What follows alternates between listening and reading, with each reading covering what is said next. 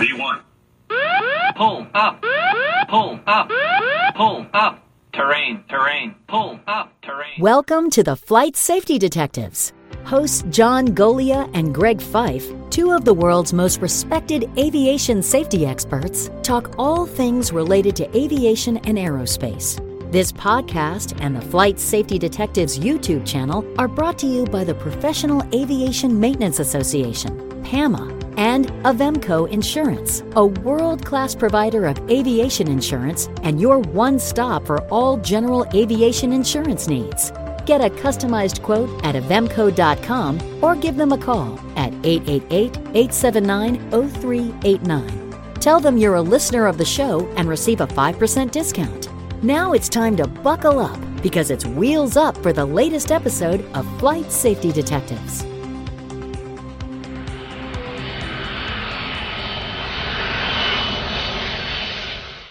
Well, good morning, Todd. Morning, John. Looks like it's going to be you and I again this week. So what we have is a, an airplane that that uh, private pilot that took off uh, at ODOC 30, actually at 3:50 in the morning. So as I as I say at the end, the pre-planning part, this individual, in part of his pre-planning, was boxing himself in, but he needed to fly this airplane. Uh, a few hundred miles in Australia, and he was going to then commercial back. It was the day before Christmas, and he wanted to be home for Christmas. So he's got himself boxed in, committed to move this airplane, committed to be back home. So there's a first first thing that should get your antenna very on sensitive. You know, what am I doing to myself? Nobody else is doing this to him. He's doing this to himself. Right? He, he allowed plenty of time. So he, apparently he got to sleep early. He got to the airport very early. He was checking the weather at 3:50 in the morning, or actually before 3:50. He took off at 3:50, and he determined by his visual cues at, at wherever the airplane was that the weather was better than what the weather reports said were going to be. And then gets back to my second point that I make over and over again, which is you need to consider the weather where you are, where you're going, and in between. And he determined based upon the visual cues that he had at the airport he was departing on that the weather was better than predicted and that he was going to attempt to fly the airplane.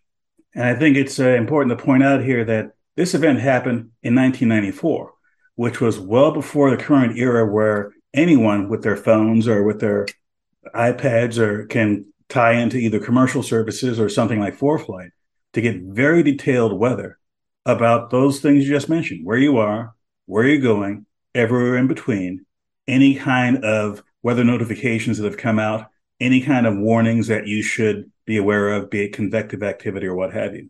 But in 1994, uh, both in Australia where this occurred and the United States, you were pretty much wedded to the formal weather services, especially 3:50 in the morning, where you're probably not going to have radio or television having much in the way of up-to-date, up-to-the-minute weather reports. You would have to rely on the equivalent of the National Weather Service here in the United States.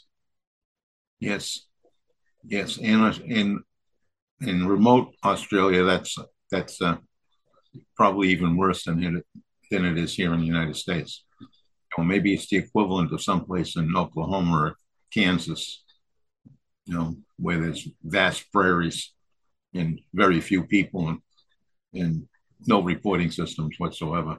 And by the way, this was a night VFR flight that was going to take several hours. And the person was, uh, again, going to be looking at ground references as well as the instruments inside the aircraft in a situation where in his local area when he was taking off the weather was looking better than forecast but again this is a message to pilots, young and old, those who are thinking of flying and those who've been flying for a long time.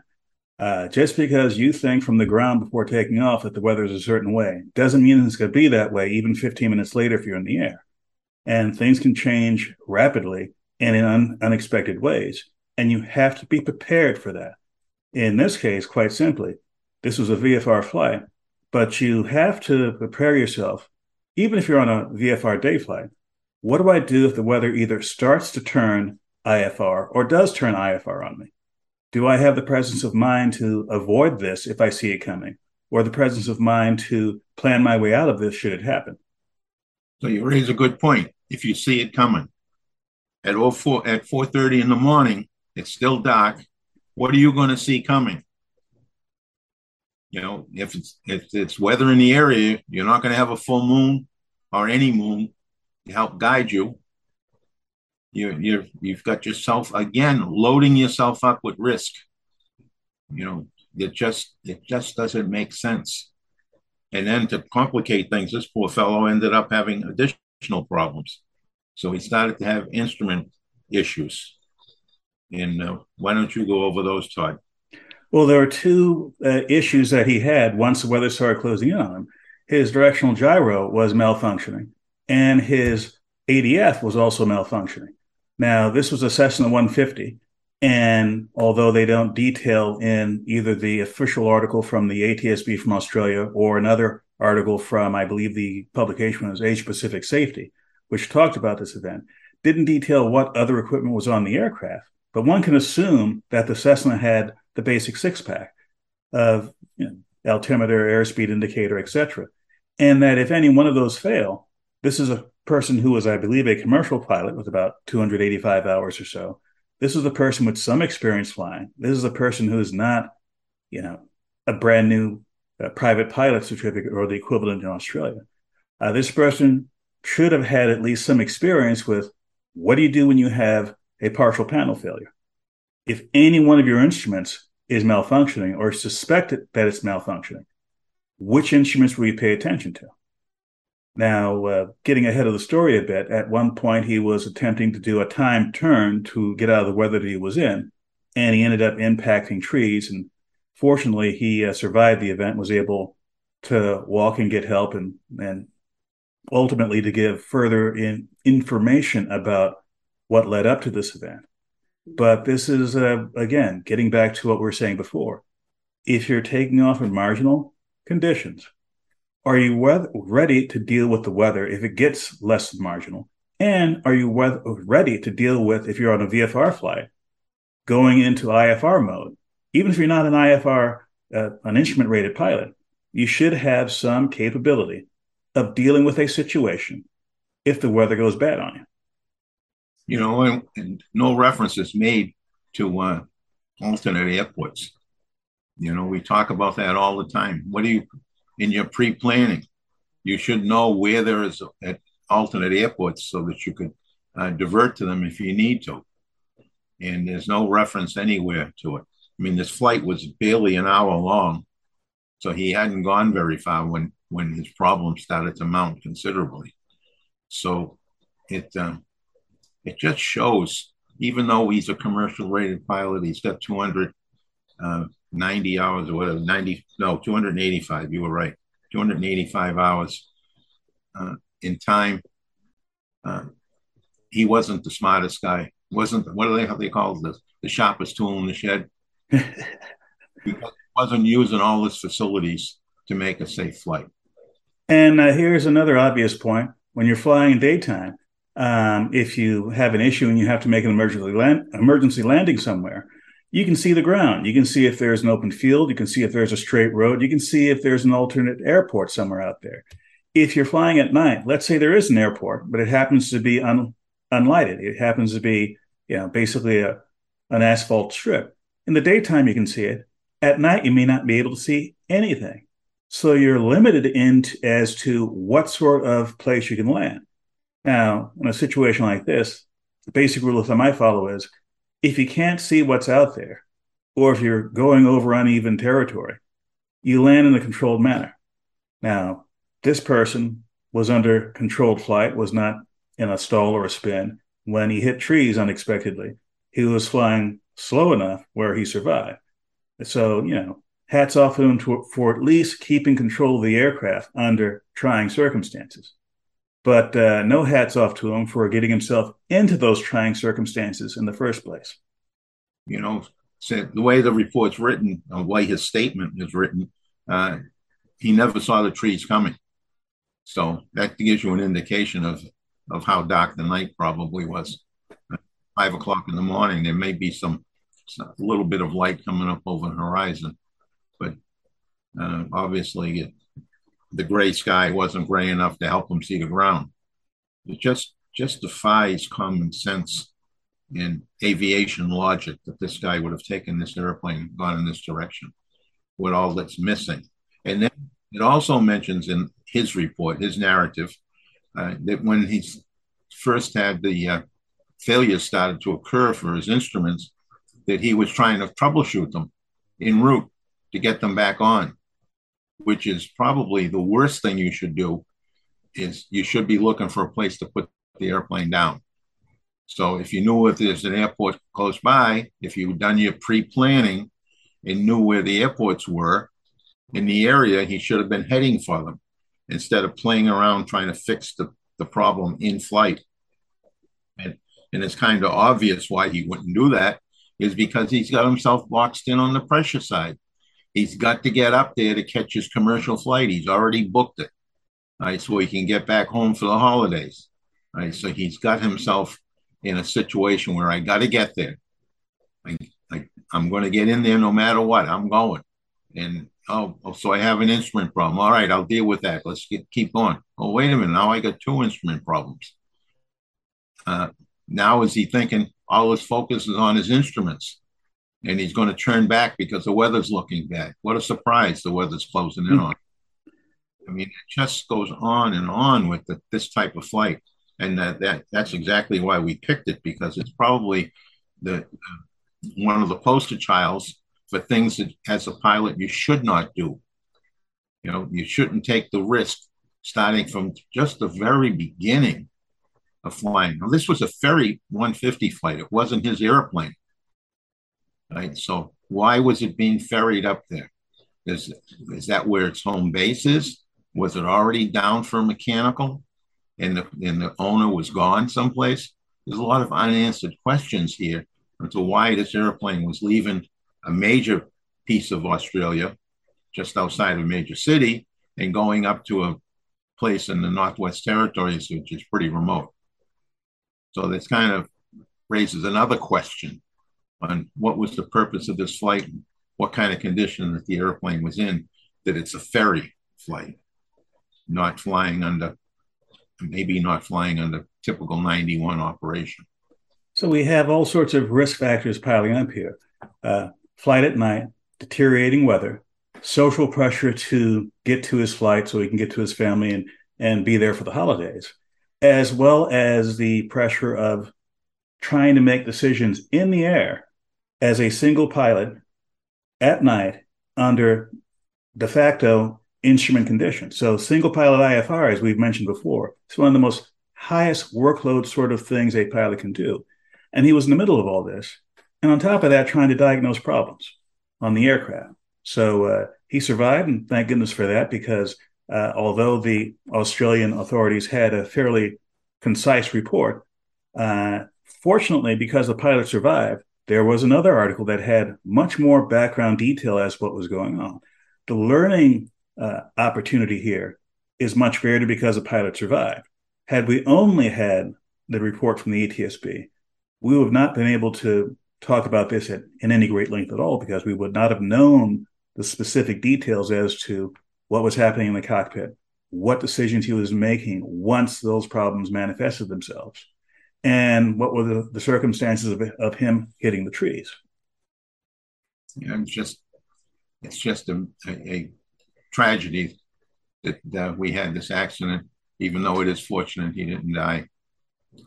But I think we've uh, hit all the, the bullet points on uh, the things that uh, this particular ind- individual did wrong, even though he had enough time in the cockpit and training that he should have recognized all of that himself. He just put himself in a very, very bad position. So, having said all that, everybody, Todd, I'll let you close. With the next to the last word, my pleasure. And this is uh, something, again, this is a story from almost not a story this is a factual event from almost 30 years ago And yet the lessons are just as valid then as they are right now. That is, weather is something that you can't play with. Weather is something you can't negotiate with. The weather will do what the weather will do. You use whatever information you have to make decisions. And on the subject of decisions, every flight has a set of circumstances. It's up to you as the pilot to see or determine if those circumstances make this flight worth the effort and worth the risk. After the fact, clearly this flight was not worth the risk. Let's hope that you know, what we say here today will make you think twice when you come across a situation like this in your own flying career. Yes. And for the last word, as usual, I will give my precautions. And the first one is pre planning. So before you leave your house or your hotel room, do the pre planning for your flight. And when you get to the airport, do it again.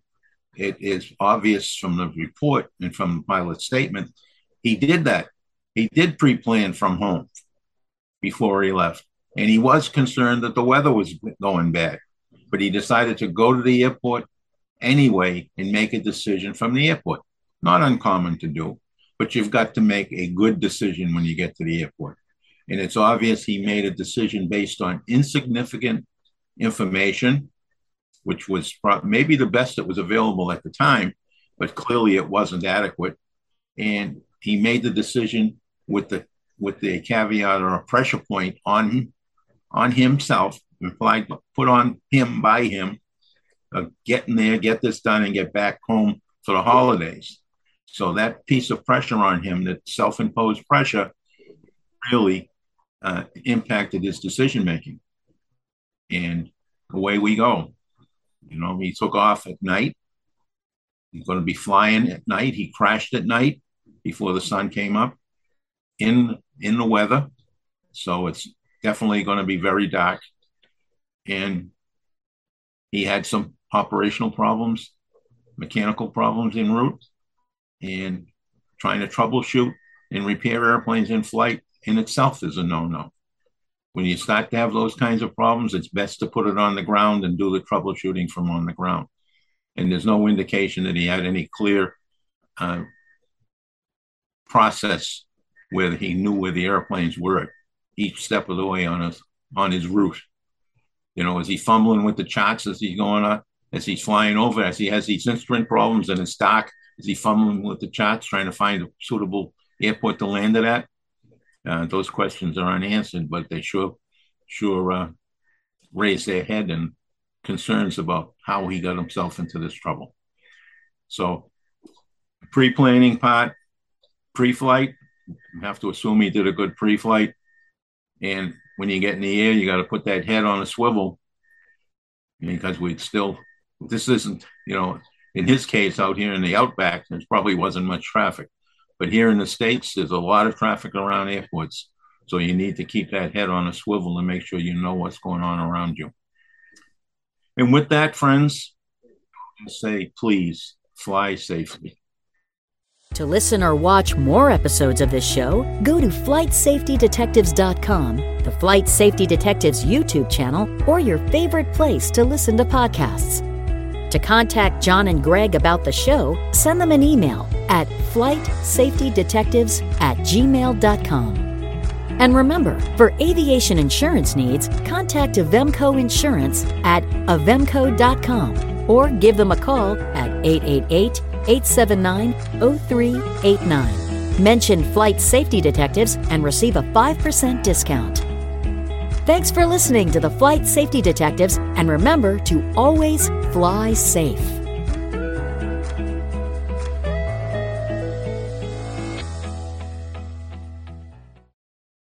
British Airways, we're recruiting in our ground operations team at London Heathrow.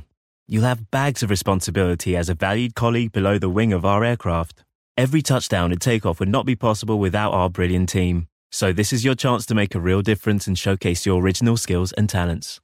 New joiners will receive a £1,000 sign-on bonus along with staff travel benefits from day one. Plus, we offer world-class training and career development opportunities. Bonus terms and conditions apply. Visit ba.com slash careers and apply now.